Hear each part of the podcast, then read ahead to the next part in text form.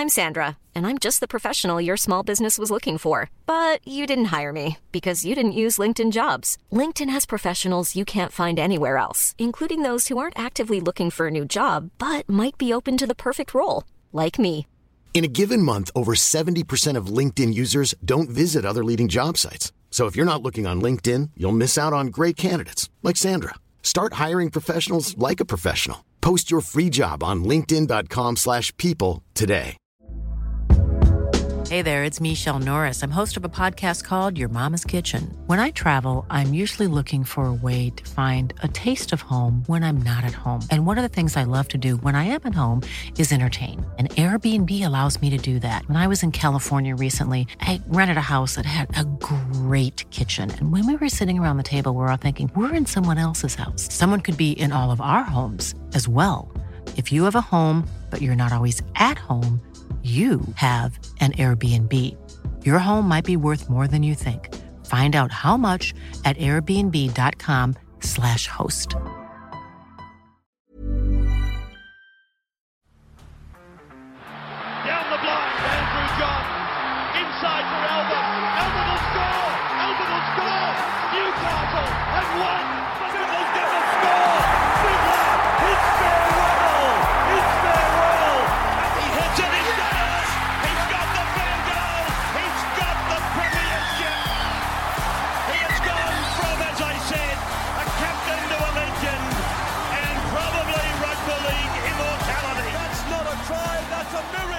G'day, guys. Welcome back to the Rugby League Guru podcast. We're going to go through the Easter Sunday games and the Monday game that was kicking off yesterday with the Parramatta Eels and the West. West Tigers going head to head there. Uh, but we'll kick off with the Easter Sunday games. Two really good ones Gold Coast Titans and the St. George Illawarra Dragons and the Newcastle Knights and the New Zealand Warriors from up there at Newcastle. We'll kick off with the Titans game first. Obviously, the Gold Coast Titans getting it done at home. I uh, really enjoyed this game, very up and down. A lot of uh, fire in this game as well. Obviously, a couple of sin binnings, and I thought a number of other guys were pretty lucky uh, not to get sin bin, to be honest with you. Sorry, one sin bin in Francis Molo, but I thought a number of other guys were pretty lucky uh, not to get sin bin in this one. Eight all at halftime, finished 20 points to 18. The goal kicking uh, the difference in the end. Uh, Tanah Boyd hitting four from four. Zach Lomax hitting three from four and missing. Um, not an easy one. Uh, a, a, a challenging kick at the back end, but one that turned out to be very, very crucial. Jayden Campbell. This kid is an absolute superstar. Some of the stuff that he is capable of doing is simply unbelievable. There's stuff that he can do that I'm not sure many other guys in this competition can do. I don't think there's many other guys that would be able to do what he is doing in this team with the guys around him, with the experience that he has, etc., etc. I just I love everything about Jayden Campbell and the way that he plays, and I know that he is very, very loyal to the Gold Coast Titans, and credit to him. Um, I back that in 100%. Loyalty is a very special thing, but I personally think that he would be crazy to stay at the Gold Coast Titans as the second choice fullback and not have a starting spot in this team. There's so many teams in this competition that are running around with fullbacks that, in my opinion, aren't as good as Jayden Campbell and don't have the potential of Jayden Campbell either. So I'm hoping for you Gold Coast Titans fans, he does stay up there. He does seem like a very, very loyal guy.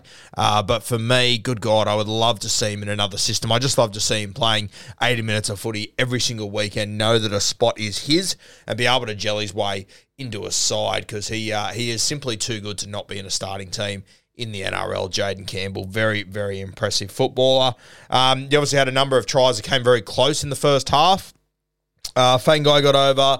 Khan-Pereira, he could have scored two. There was one where he had his foot on the line.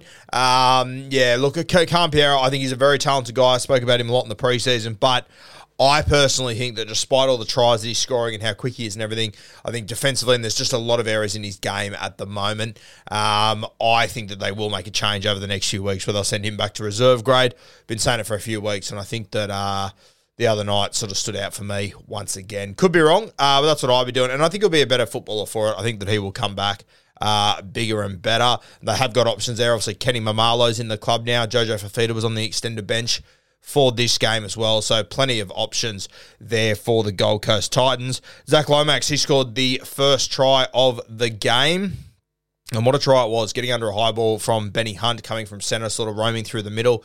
You love to see that sort of initiative from players. It was a great try back by Zach Lomax. He converted it. Then Jayden Campbell, we already spoke about him, scored off a nice little offload wraparound from dummy half. Uh, I don't know. He can just do things that other guys can't, Jayden Campbell. I'm so excited to watch this career play out. And uh, we went in at half time, eight all. There was a penalty goal for both sides, and they were the only tries in the first half, looking like a very, very close contest and a fiery contest as well.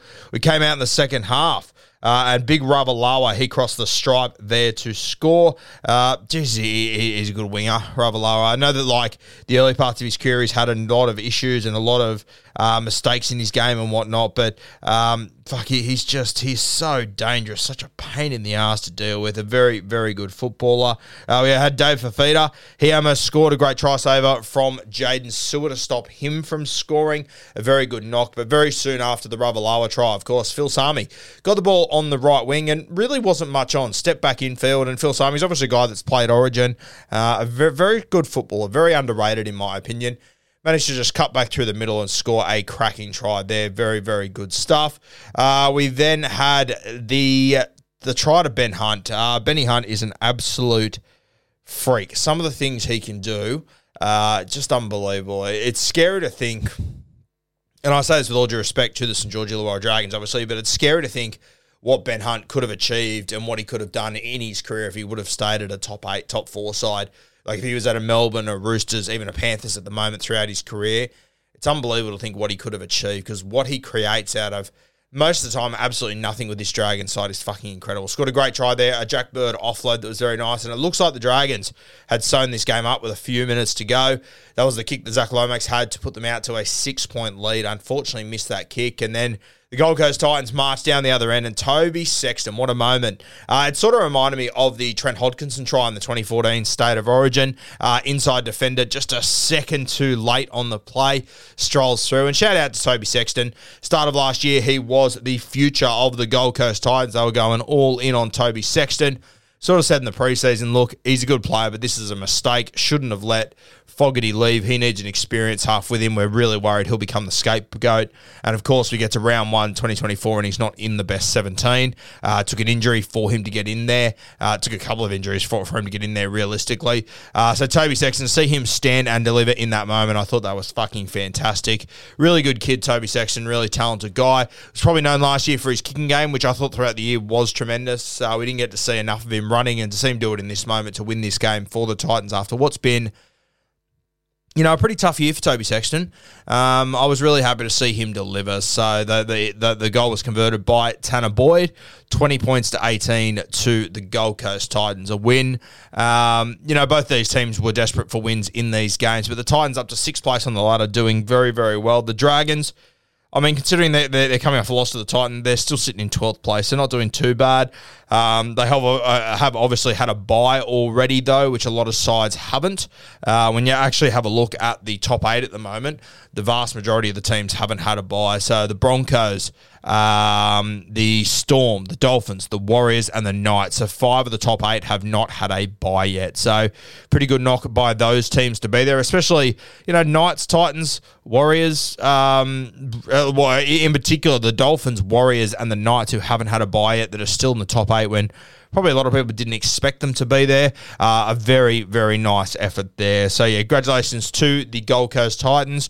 St. George Illawarra always in the game, obviously. Uh, just came down to goal kicks, which is what can really hurt you at times. All right, let's move to the next game. So, this was. Easter Sunday, the later game, we had the Newcastle Knights taking on the New Zealand Warriors. Really enjoyed this game. 34 to 24 to the Newcastle Knights. Uh, I thought they had a number of tremendous players, but I really do think Jackson Hastings is in really nice touch at the moment. The way that he's leading this side around is tremendous. For them to lose KP, Adam Elliott, not have those guys, they're now going to be without Jayden Brailey, so that's going to throw a real real cat in the pigeons what they do at hooker. It's probably going to be a Kurt Mann, maybe a Phoenix Crossland. I can't remember why Tyson Gamble was out this week.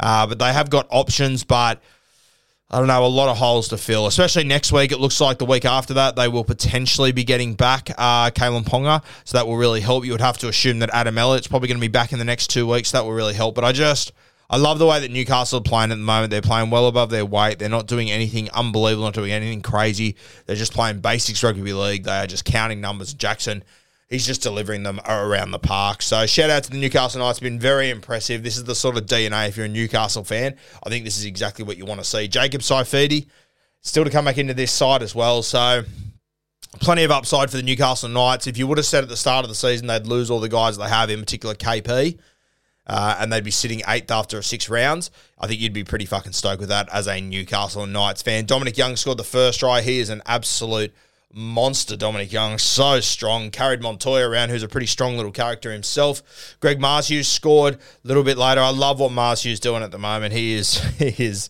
similar to Dom Young, but he is just a handful, a rugby league handful Greg Marzhew. Tyson Frizell scored off a rebound to Jackson Hastings kick. A bit scrappy. you got to take them when they come. For the New Zealand Warriors in the first half, Adam Pompey, uh, he scored. He had a great game here. It's two tries. It was unlucky not to get a third. Did some very, very good things in this game, Adam Pompey, and start. And I think it's something that I'm starting to notice more and more. Uh, that the coach, he's just getting a lot out of everyone, especially their outside backs.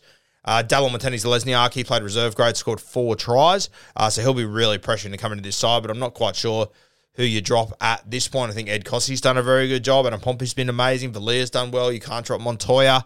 Uh, so it'll be interesting to see which direction he goes in here. But uh, yeah, still good signs for the Warriors.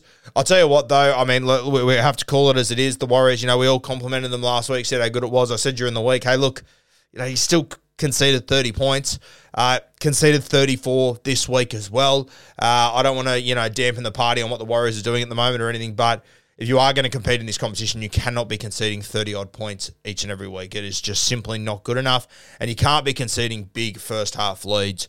Um, this week at half time, I think they were down 22 to 6 very hard to win games of football consistently consistently when you're going down like that. Last week they managed I think they were down 24-12, fought their way back into it for an amazing win. This week, 22 to 6, weren't able to do the same. So starts is definitely something the Warriors have to improve on. They you cannot compete in this competition if you're allowing opposition teams to go out to big leads and if you're conceding that many points. And of course, just before half time, Phoenix Crossland. I thought the Warriors' defense on this play was pretty good, to be fair. The ball got moved around, a couple of rebounds and whatnot. And Bradman Best just put in a perfect grubber back to the sticks. And shout out to Phoenix Crossland.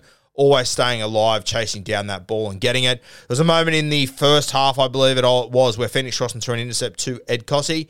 Um, not ideal. Sh- shit's going to happen, but the way that the Newcastle Knights turned and chased was incredible. A great tackle by Lockie Miller, but also Tyson Frizell had come on had come from the right edge back row spot and was there to meet him at the same time as Lockie Miller. We've seen Frizell do this in the Origin arena in the past. Very, very impressive stuff. Takes a lot of ticker to be there in those moments. So he came out in the second half, and it was the Warriors that actually crossed first through Ed Kosi and, and a few nice little offloads from Charnze Klokstad, who had a cracker of a game, by the way. Had a try taken off him controversially. Uh, obviously, Adam Pompey running into Jackson Hastings. I personally thought that CNK would have scored the try anyway, but by the letter of the law, uh, I can understand why they said no try. And it was a bit of a square up later anyway when Jackson Hastings crossed.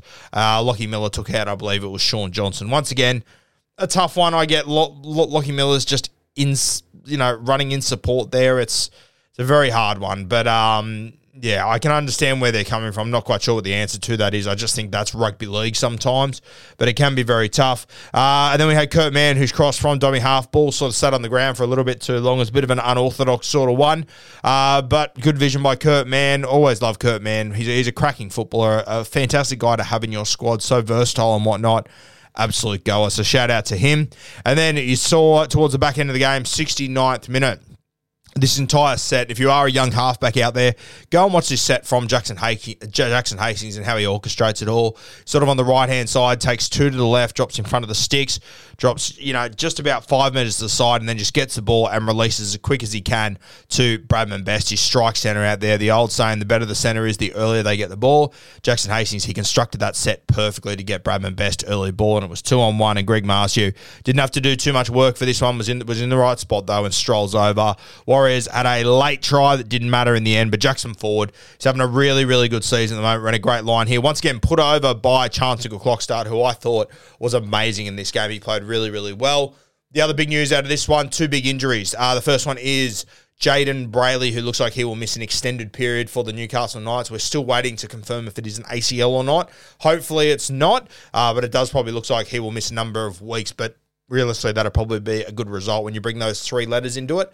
Can be pretty scary. Uh, Te Maire Martin, I'm not sure exactly what his injury is, but he's missing for about six to eight weeks. So Luke Metcalf hopefully to be fit and available for the New Zealand Warriors very soon for him to come into this side. Uh, but shout out to the Newcastle Knights doing tremendously well. The Warriors doing well, but if you're going to compete in this competition, you can't be conceding that many points. I, I I know from you know doing my podcast the other day where I was potentially, I mean, you could say I was a little bit harsh on the Warriors. I don't think I was. I think I was just honest. And I actually had a lot of New Zealand Warriors fans who messaged me and said, hey, we actually appreciate you talking about us that way. We don't want to be talking about as a sympathy case, as a project that's always looking to improve every week. We want you to talk about us like we're a top eight side and what we need to improve on every single week. So fantastic attitude there by the New Zealand Warriors. They've got all, all, all the sympathy and everything over the last years was they 100% deserved.